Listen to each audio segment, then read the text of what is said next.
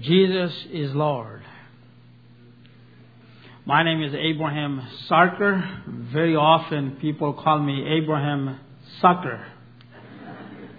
God has given me a passion. My passion today is that the church in America and around the world would receive a vision for Muslim evangelism. As I share my vision and my passion with people, very often I hear people ask me these questions. They ask me, what is Islam? Who are Muslims? And who was Muhammad? So let me clarify these three words for you. Islam is a name of a religion. Muslims are the people who follow this religion called Islam, and Muhammad was the founder of that faith. Today, friends, we have 1.6 billion Muslims in the world. Do you know nearly 10 million Muslims right here in America? But yet we have only one evangelical Christian missionary for every half a million Muslims. Sometime I ponder, how could one missionary share the gospel of Jesus Christ with half a million Muslims? Once I was speaking at a, at a church, after the service, a guy came up to me and said, Abraham, it seems like you have an accent. That really surprised me. So I said, Well, sir, if you think I have an accent, I believe I got that from Texas. So while I was here in Texas going to school at Dallas Baptist University, I met my wife Amy. She's here with me. Amy, would you please stand just for a minute? Ah, thank you. God surely, surely smiled upon me when I met her. Now, so when I met her, I said, Amy, you know, in our country, we have arranged marriages. It means that know, we don't have dating system in our country. So now in America, I was introduced to the dating system and I am very confused. I said, I don't want to date you, I'd like to court you. But for me, uh, just, uh, I need your permission to go to your parents first. So she thought for several weeks and then she gave me the permission. So I was front of her parents and they were very kind and nice to me. And then few months later, I was front of them again. And this time I told them that I am ready to ask their daughter Amy to marry me, and I am in love with their daughter. So as I, share, as I was sharing that with them, and uh, I looked at her mother, she was smiling at me. But I looked at her father, he was staring at me. And then he said, You know, I am very protective of my daughters. I had several engineers work for me, and they were from the Middle East, and they were Muslims. And I heard they beat their wives. My question is, are you going to beat my daughter Amy? I said, Sir, that's a very good question. He said, You know, my father was an Islamic leader, but I have never heard my father yelled at my mother said, I could assure you that I'm not going to beat your daughter Amy, but I do have a question for you. Can Amy beat me? we have been married about 10 years now, and she is back at DBU as a professor.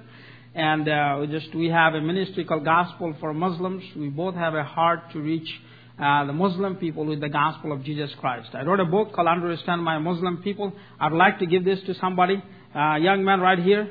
So I hope that this will be a blessing to you. And as I go on today, I also want to thank Pastor Ron for having me here, and uh, I want to give this time to the Lord as we go on. Would you all uh, pray with me? Father, I thank you and I praise you that you brought me here today. Lord Jesus, I ask that you will help me to speak simply and clearly under the anointing of your Holy Spirit. Jesus, I love you and I praise your wonderful name. Thank you for dying on the cross for my sins and our sins. In Jesus' name I pray. Amen. Today, if you Google Islam, you will find that Islam is the fastest growing religion in the world.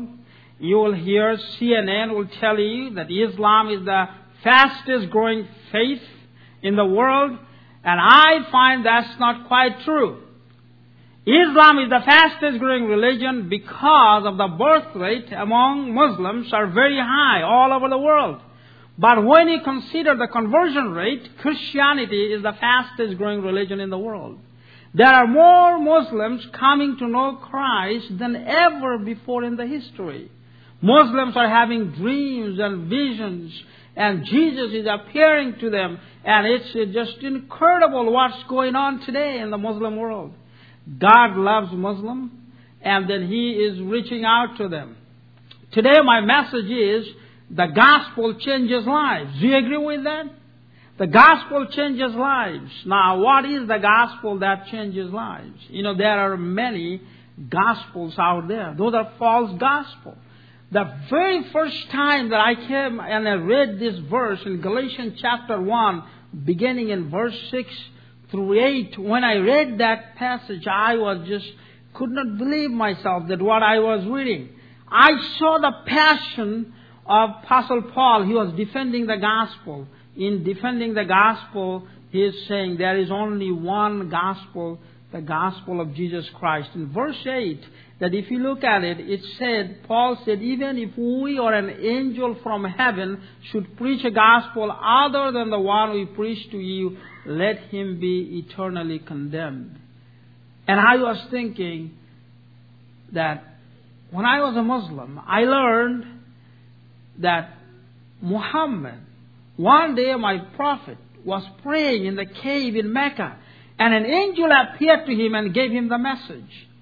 But these words were, were spoken to Christians and given to you and me and to the Christians before Muhammad was born. Isn't that interesting? That God was warning Christians. Look, there might be a guy named Muhammad one day will come to you and will tell you that an angel appeared to me and gave me a message. That is not the gospel. It could be Muhammad in Saudi Arabia or Joseph Smith in New York City. It is not the gospel for you and I should listen to. So there is only one gospel, the gospel of Christ. The definition that I have found of the gospel is this that Jesus Christ is the Son of God who came on this earth, lived among us, did his ministry among us, and he died on the cross for our sins, and he was buried and rose again. Now this is the gospel of Christ. And this gospel changes lives. I was born into a very devout Muslim home in Bangladesh. Uh, my parents were very, very devout. My father was an Islamic leader. My mom was an Islamic school teacher. And uh, when I was a seven year old boy, I remember my parents came to me and then they said, Son, age seven is the age of accountability in our faith. It means that this point on, our God, Allah, will not forgive your sins. So, now on, you have to pray five times a day and you have to fast in the month of Ramadan and you have to follow the tenets of Islam. And they explained to me that I had to pray, I, I need to pray five times a day before sunrise, at noon, in the afternoon, right after sunset, and before I would go to bed. And I have to fast in the month of Ramadan from sunrise to sunset. I could not eat or drink anything. Now, in that very young age, I remember my father was dragging me to the mosque when I was only seven, and 4.30 in the morning. You know, when I was 13 years old, they, they asked me to join with this Islamic organization in my country called Jamati Islam. And this organization is started at, at Al Azhar University in Cairo. And they are now all over the world. Their goal is to take the message of Islam all over the world. This is a gi- giant mission organization and funded by all those Muslim countries around the world. So when I joined with this organization, they immediately trained me to be a, an Islamic leader in that very young age. They took me to the villages, to the tribal peoples, to the cities in my country to share the message of Islam. And in that very young age, they taught me how to give prayer calls five times a day, and they assigned me to give me uh, to give those prayer calls.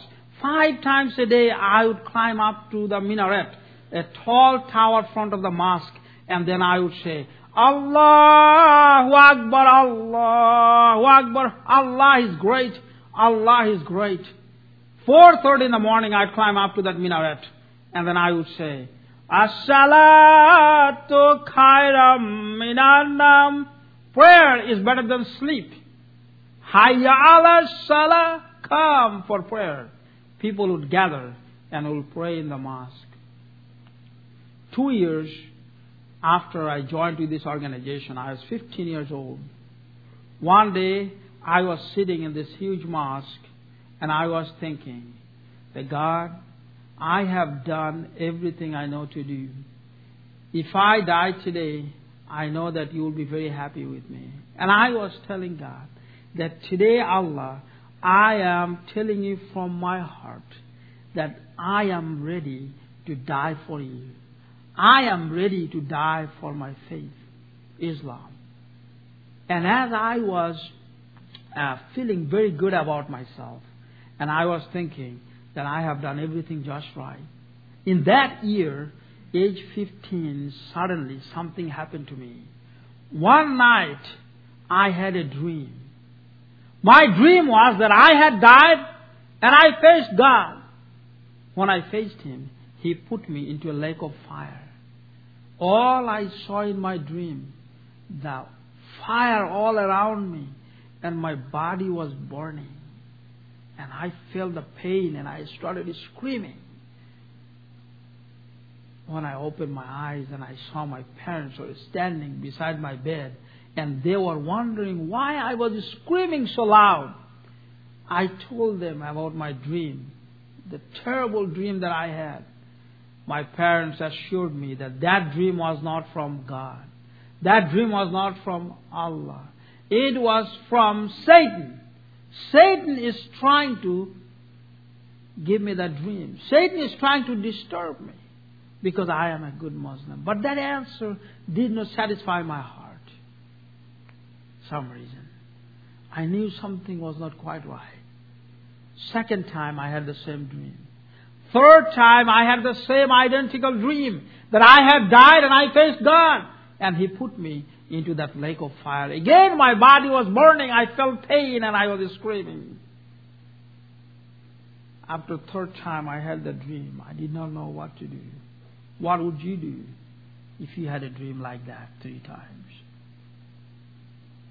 I went to the mosque, put my head on the ground. I said, God, please help me to understand my dream. What does it mean? If I die today, are you going to put me into that lake of fire? I know that is hell and I don't want to go there. I want to go to heaven.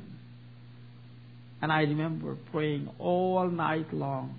I'll get tired. I'll walk on the corridor of the mosque and come back inside on my prayer rug and I'll do this over and over again all night long. I saw the clock. It's about 4.30 in the morning. At that time, I should give the prayer call. I was so sad. I sat down and I was thinking, if I give the prayer call, this whole mosque will be filled with people. And I sat there and I was, I raised my hands like this and I started crying. I said, God, why didn't you speak to me? Please help me to understand my dream. As I was crying to God, suddenly I felt that something was falling all over me. Like I was outside in the rain. The raindrops were falling all over me. And I opened my eyes and I saw those drops. And I rubbed it. It felt like oil. Such a sweet fragrance. The whole mosque was filled with that fragrance. Now, as a Muslim, I did not understand what it meant. But something happened to me inside of my heart.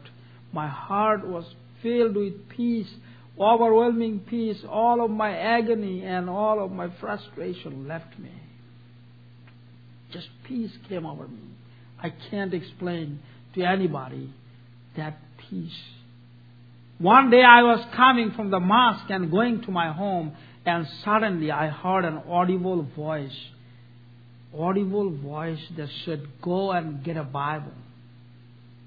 Now, as a Muslim, I was taught that Bible is corrupted. I should not be even touching a Bible. But because of that voice, a desire came into my heart. So now I was looking for a Bible for four years in my country. Four years. I have never met a Christian like you, never saw a church, and could not find a Bible. Four years later, they decided to send me to America. So from that organization, as I was coming here in America as a Muslim missionary and to join with other missionaries here in America, and uh, my mom was not very happy about it.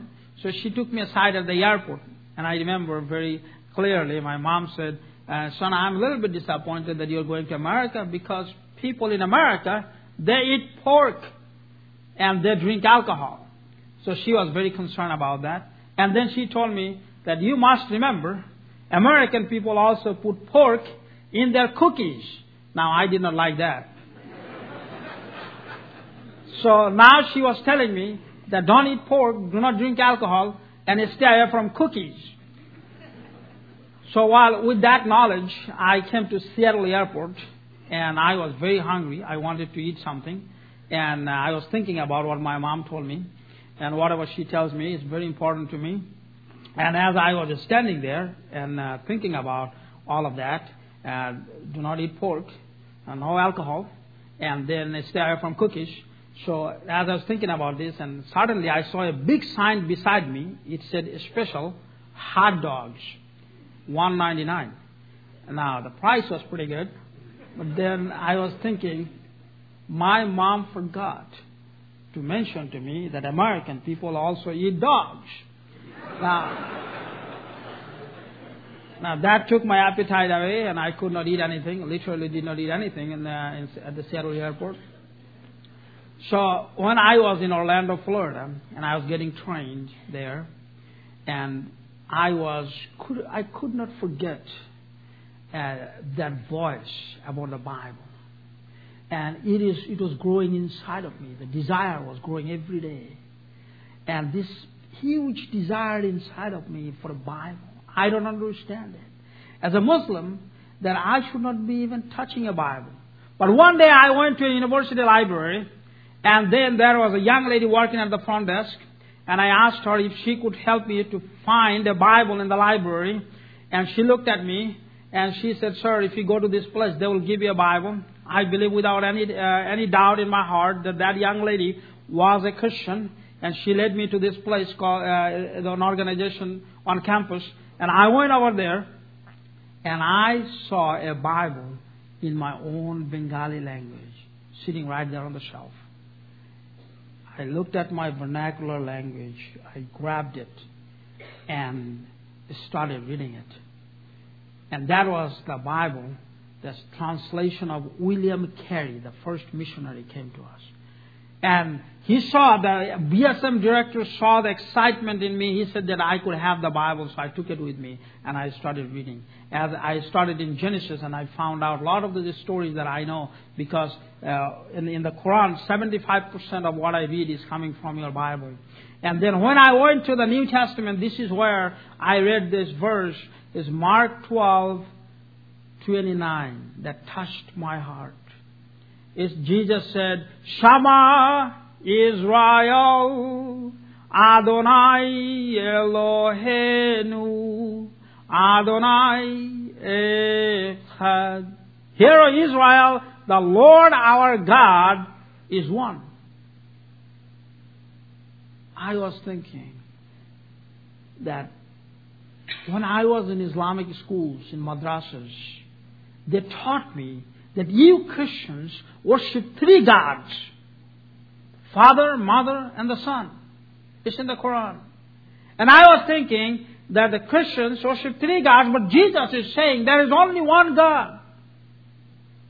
So then I took a piece of paper and I put Muhammad and Jesus in the, in the piece of paper. I was comparing Jesus and Muhammad. Said, I, as a Muslim, was passionate about one God. And Jesus said there's only one God. What's the difference between Jesus and Muhammad? I saw that Jesus was born without a human father, but Muhammad had a father named Abdullah. Jesus did many miracles, but Muhammad never did a miracle. I saw that Jesus was sinless according to the Quran, but uh, Muhammad sinned. It is in the Quran. that Muhammad sinned. And I saw that Jesus died and God took him to heaven, but Muhammad died and he's still in his grave in Medina, Saudi Arabia. I said, God, I am so confused. I see very clearly that Jesus is much greater than Muhammad. If that is so, whom should I follow? I took the, uh, the, my Bible and my Quran and I said, God, please lead me to the right direction. Should I follow Jesus, Isa, to go to you? Or should I follow Muhammad to go to you? Whom should I follow? I prayed like that for many days. As I was praying like that for many days, one day I met a man, his name was Peter. Peter was 73 years old.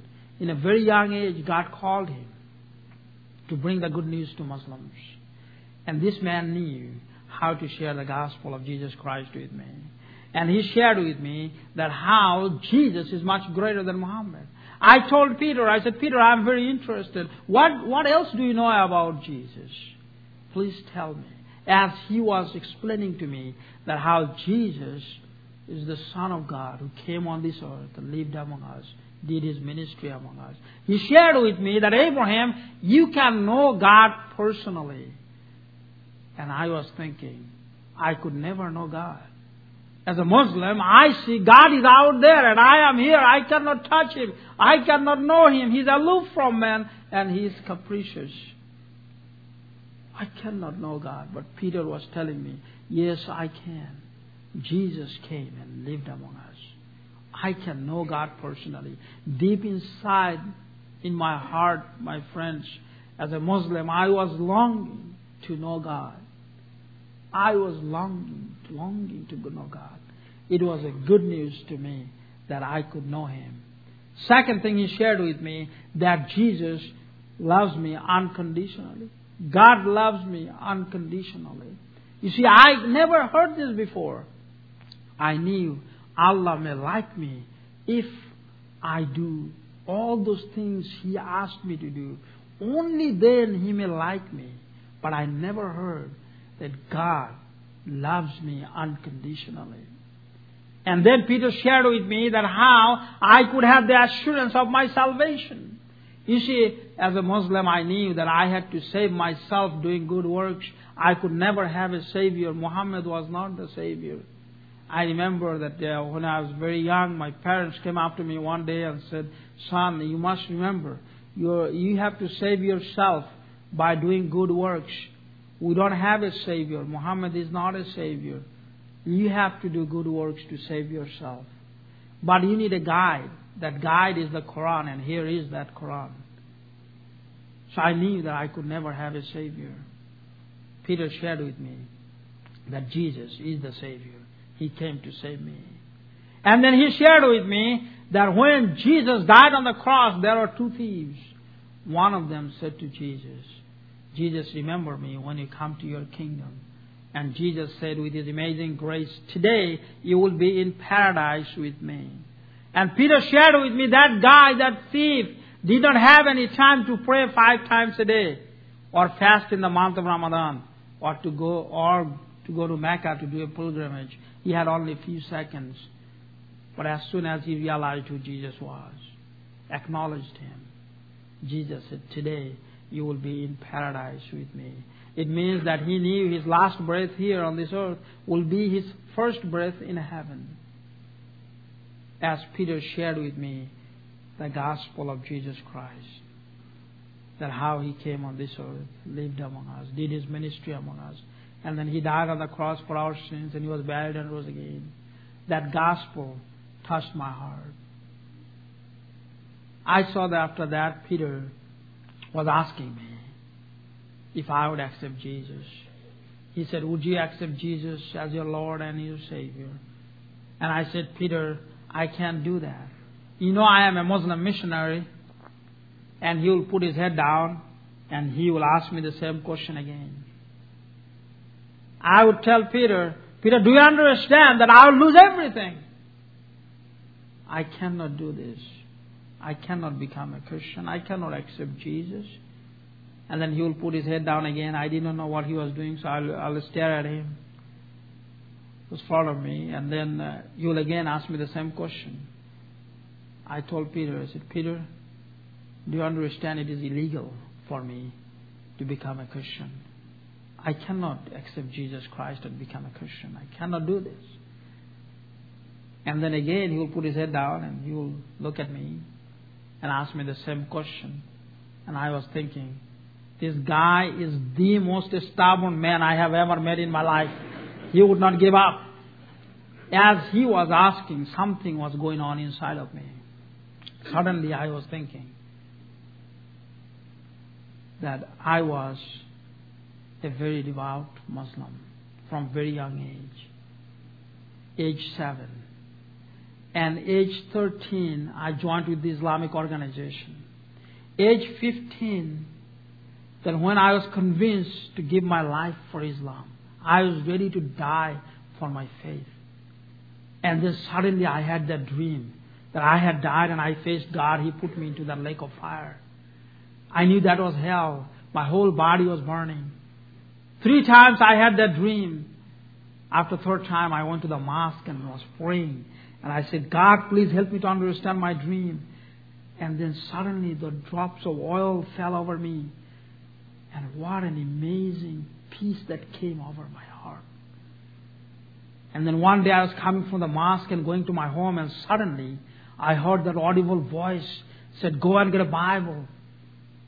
And then I came to America, found a Bible. Reading the Bible, I realized who Jesus Christ is. And I took the Bible and the Quran and I said, God, please lead me to the right direction. And I felt that Peter was leading me toward that direction.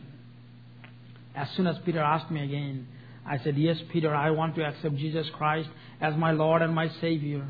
And uh, he led me to Christ that day. It was April 14th, 1992.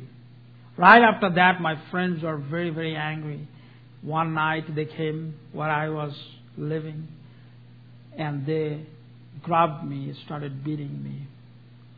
And then after that, they took me to their van and they started beating me. I thought, this is it. They were going to kill me tonight. I asked God to save me. I just prayed all the way. And then uh, after that, end of that night, they did not kill me. They threw me beside the, on a service road.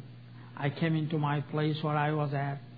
So I said, I rededicated my life to God. I said, God, you gave me another chance to live. What do you want me to do with my life? And then I said, God, I need my passport. They took my passport also. And then a week later, a guy found my passport on the highway, brought, brought it to me. And as soon as I grabbed my passport, held it on my hand, in my hand, I knew at that very moment that I found a living God. I found a living God, and He heard my prayers. After that, I came to uh, Dallas to go to Bible college. While I was here, my parents completely disowned me. My my family was so angry. My brother said, "If I see you, I'll kill him." And then I got this letter that my father signed and uh, my mother signed, saying that they completely disowned me. It was a very difficult time. I was in the prayer room and uh, praying and I was asking God to help me in this time. And I came to this verse. It's uh, Luke 14, verse 25.